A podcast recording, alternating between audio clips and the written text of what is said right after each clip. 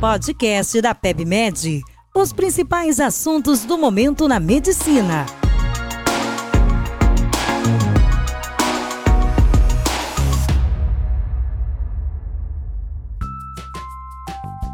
Olá, sejam bem-vindos a mais um podcast sobre diagnóstico e tratamento em endocrinologia. Eu sou Luiz Fernando Vieira, sou médico endocrinologista, conteudista do Portal Afia e hoje irei falar sobre como devemos abordar pacientes com hiperprolactinemia, desde o diagnóstico ao tratamento, sobretudo seguindo o novo consenso de 2023 da Pituitary, que é a sociedade de neuroendocrinologia mais importante do mundo. Então, para começar, eu queria falar um pouquinho sobre a prolactina. A prolactina é um hormônio que é secretado pelos lactotrófos da adenopófise. Ela na verdade, a gente tem aquela grande concepção da sua inibição pela dopamina, o que é um fato, Porém, é, a gente sabe também que existem alguns outros estímulos fisiológicos para a elevação da prolactina, como por exemplo o estrógeno, serotonina, VIP e o TRH. O TRH é um grande exemplo, né? Pacientes que tenham um, um hipotiroidismo, desculpa, descompensado, podem ter uma, uma certa elevação da prolactina. Sua principal ação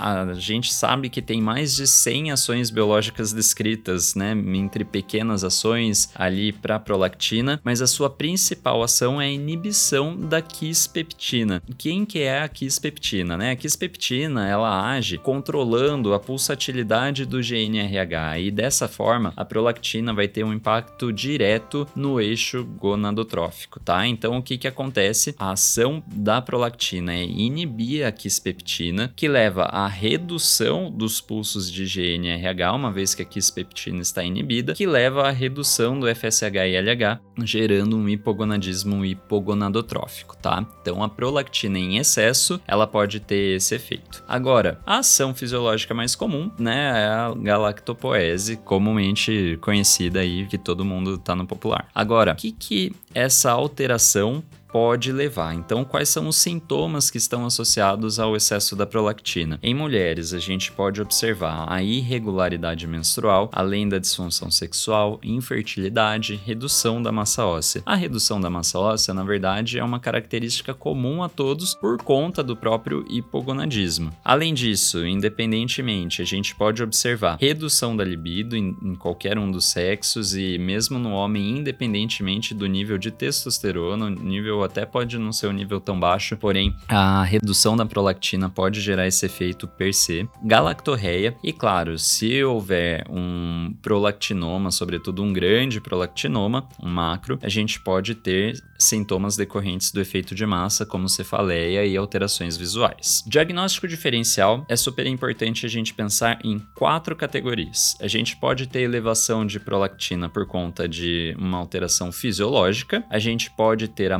macroprolactina, que a gente vai conversar sobre, a alteração, a hiperprolactinemia farmacológica ou uma causa patológica levando a essa elevação da prolactina. Dentre as causas fisiológicas, então vamos abrir cada um desses grupos. Dentro do primeiro grupo, né, das causas fisiológicas, a gente tem a gestação, a lactação, o estímulo mamário, o estresse, atividade física e sono. O estresse é interessante por quê? Porque se a gente tem uma causa de elevação discreta na prolactina rotina sem muito motivo, a gente sempre tem que pensar em estresse de punção, ou seja, na coleta do exame. Então, se houver essa suspeita, a gente sempre recomenda repetir o exame, coletar com um repouso de pelo menos 30 minutos para que o paciente não tenha esse estresse e que leve à elevação da prolactina. Já a segunda caixinha, digamos assim, é da macroprolactina. O que, que, é isso? A macroprolactina, ela é basicamente uma prolactina que está ligada a uma imunoglobulina e que não tem função biológica, tá? Então, o, como que a gente faz essa suspeita? Na verdade, como é o, a elevação de uma fração da prolactina circulante sem função biológica, vai ser basicamente por algum motivo esse paciente usou prolactina, seja, não vamos entrar no mérito se foi por motivo motivo plausível ou não, porém a prolactina vai estar tá elevada, só que o paciente não vai ter sintomas, não vai ter hipogonadismo, não vai ter nada que sugira que ele de fato é ou ela de fato tem um quadro compatível com hiperprolactinemia. E nessa situação, onde há essa discrepância clínica, a gente deve fazer a precipitação com polietileno glicol. Então, o que, como que a gente interpreta o resultado da pesquisa de macroprolactina? Se houver uma recuperação menor do que 30% depois da precipitação com polietileno glicol, a gente está frente a um quadro de macroprolactinemia, mas se a recuperação for acima de 65%, a gente tem uma hiperprolactinemia verdadeira, ou seja, realmente toda aquela prolactina ou a maior parte daquela prolactina é uma prolactina monomérica, dimérica, ou seja, algo com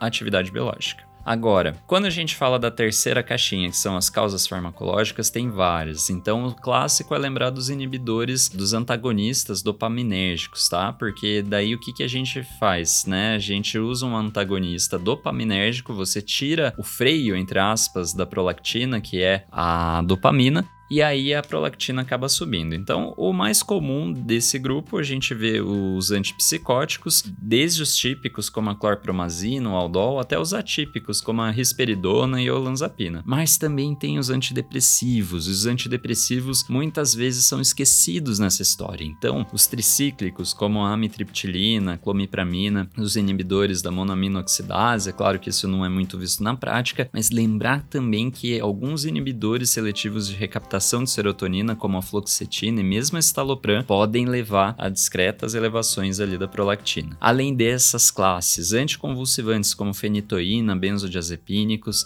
alguns antihipertensivos como verapamil, metildopa, labetalol e até mesmo aí já mais comumente conhecidos, né, por nós, os agentes procinéticos como a metoclopramida, domperidona e a bromoprida. Agora eu queria chamar a atenção que estrógenos podem fazer a elevação da prolactina, mesmo que seja de uma forma discreta, mas podem. E algumas outras medicações, como a sibutramina, que está na nossa prática da endocrinologia, tem descrição de relação, além de drogas de uso de abusivo, como cocaína, maconha e até mesmo o álcool se em excesso, tudo bem? Nesse caso, só queria dar uma dica no manejo dos psicotrópicos, então se eventualmente houver um aumento da prolactina causado por um psicotrópico, o ideal é que nós, como especialistas, especialistas ou mesmo o médico generalista que atenda esse paciente discuta o caso eventualmente com um profissional responsável da área de saúde mental para saber se é possível a suspensão, a troca dessa medicação por algo que não tenha o mesmo efeito, porque muitas vezes esses pacientes a gente não deve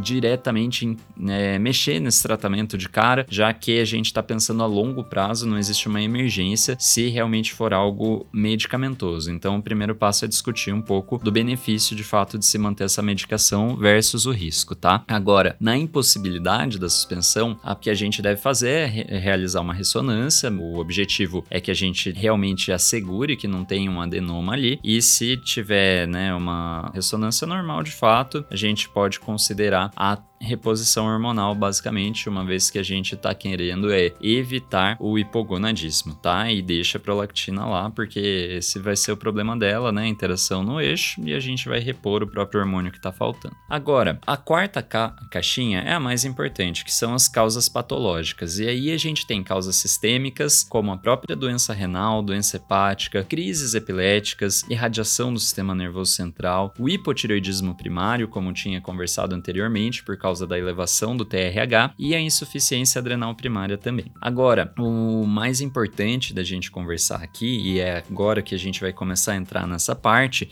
as doenças hipotálamo hipofisárias, elas podem ter uma correlação, ou seja, são as principais, na verdade, né? E quando a gente fala delas, eu não só estou falando do prolactinoma, que é Óbvio, a gente vai discutir sobre isso, porém eu queria chamar atenção para duas outras situações. Primeiro, a acromegalia, tá? Porque boa parte dos tumores eles podem ser cosecretores, prolactina e GH. Então, na verdade, não tô falando ainda de compressão de ácido, tô falando de cosecreção, tá? Pelo adenoma. E a segunda coisa, aí eu já cantei a bola aí, a compressão de haste, tá? Então, tumores hipotalâmicos, massas hipofisárias, hipofisite, tudo que leve a compressão de haste. Por quê? Porque você vai fazer um bloqueio da haste, você não vai deixar chegar a dopamina vindo do hipotálamo para a hipófise através do infundíbulo, e com isso é a mesma coisa que você usar um antagonista dopaminérgico, você vai liberar a produção e o aumento da prolactina. Agora, a grande sacada é o nível de prolactina, tá? Porque se a gente tá frente a uma massa muito grande, algo que a gente leve, que pense que vai gerar compressão da haste, puxa, se for um macroprolactinoma, a gente espera prolactina em níveis altos, sempre acima de 100, próximo de 200 pelo menos, tá? Agora, se a gente tem uma massa muito grande, a prolactina tá baixa, a gente vai pensar muito mais em uma massa que está levando à desconexão da haste, tá? E aí que entra o segundo cuidado que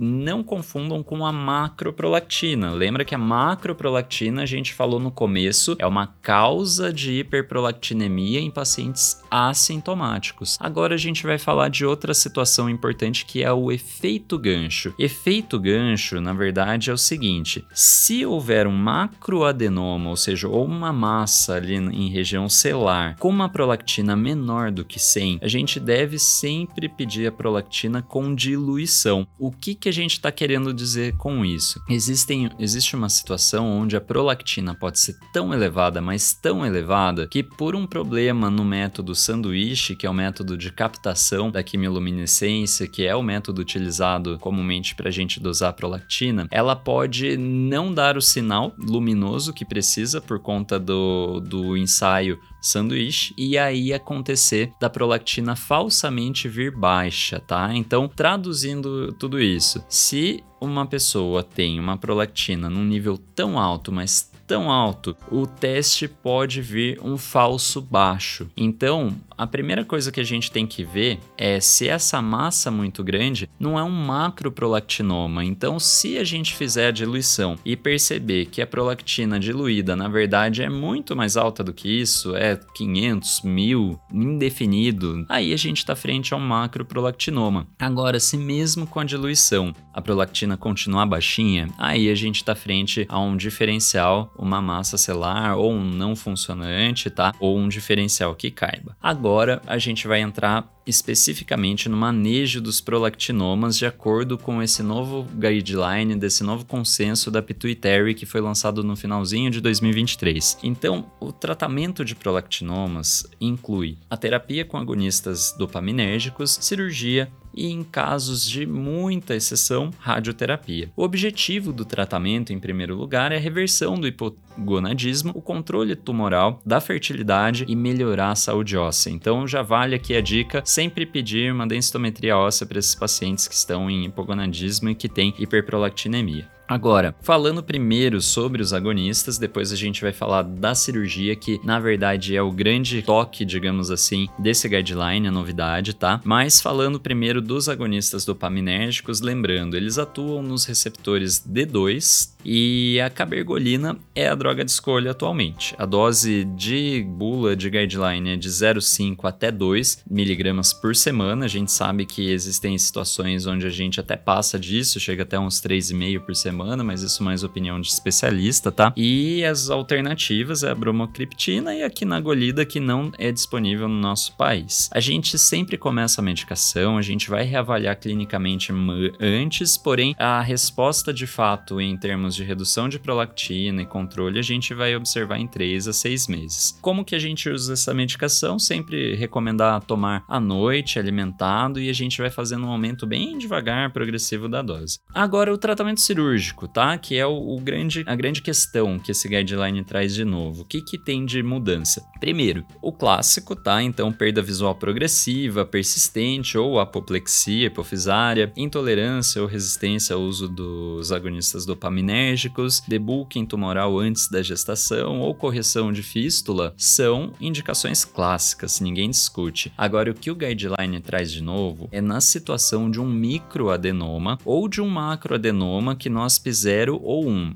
Classificação QNOSP é aquela que a gente utiliza para avaliar se há invasão do tumor nos seios cavernosos. Então, o QNOSP 0 ou 1 são aqueles tumores que não invadem seio cavernoso. Nesses pacientes, a gente pode considerar de cara o tratamento cirúrgico, pode considerar discutir com o paciente, porque são pacientes com potencial chance de cura com esses, esses pacientes que têm um tumor pequeno, um tumor ressecável, que pode ser 100% ressecável, a gente pode evitar o uso da cabergolina ou de uma medicação por anos, tá? Então, essa seria a recomendação que, em alguns casos, depender da idade do paciente, de algumas situações, pode ser custo efetivo e também uma vantagem do ponto de vista de não ter que usar uma medicação, tá? Então, essa é a grande consideração nova no guideline. Agora, queria falar com vocês só sobre um detalhe, sobre uma manejo de prolactinomas em situações especiais, como a gravidez e em transtornos psiquiátricos e no pós-menopausa, tá? Na gestação é o seguinte: então, a primeira coisa é que a bromocriptina não é mais a droga de escolha, tá? A gente não precisa mais colocar ela. Se a gente for precisar utilizar um agonista dopaminérgico na gestação, vai ser a própria cabergolina. Agora, importante lembrar, né? O paciente engravidou e tem um prolactinoma, então a questão é o seguinte: primeiro, o segmento clínico deve ser feito a cada três meses se ela tiver um microadenoma e mensal se ela tiver um macro. A gente sempre tem que avaliar sintoma e nunca dosar prolactina, tá? Se ela tiver sintomas como alterações visuais ou cefaleia, isso em qualquer momento da gestação, a gente deve realizar uma ressonância sem contraste. E aí, caso a gente observe alguma evidência de crescimento tumoral, aí não tem jeito, aí a gente vai ter que considerar o retorno do agonista dopaminérgico, que normalmente vai ser suspenso no início da gestação. Agora, eventualmente não houve controle com o agonista dopaminérgico, a gente vai considerar a cirurgia e o tratamento cirúrgico vai ser feito ali no segundo trimestre, idealmente. Mas o mais ideal é que essa gestante entre na gestação já com planejamento, com tratamento anterior e que ela engravide em condições mais favoráveis para que essas complicações não aconteçam. Falando sobre a amamentação, ela é liberada se não houver necessidade de cabergolina depois,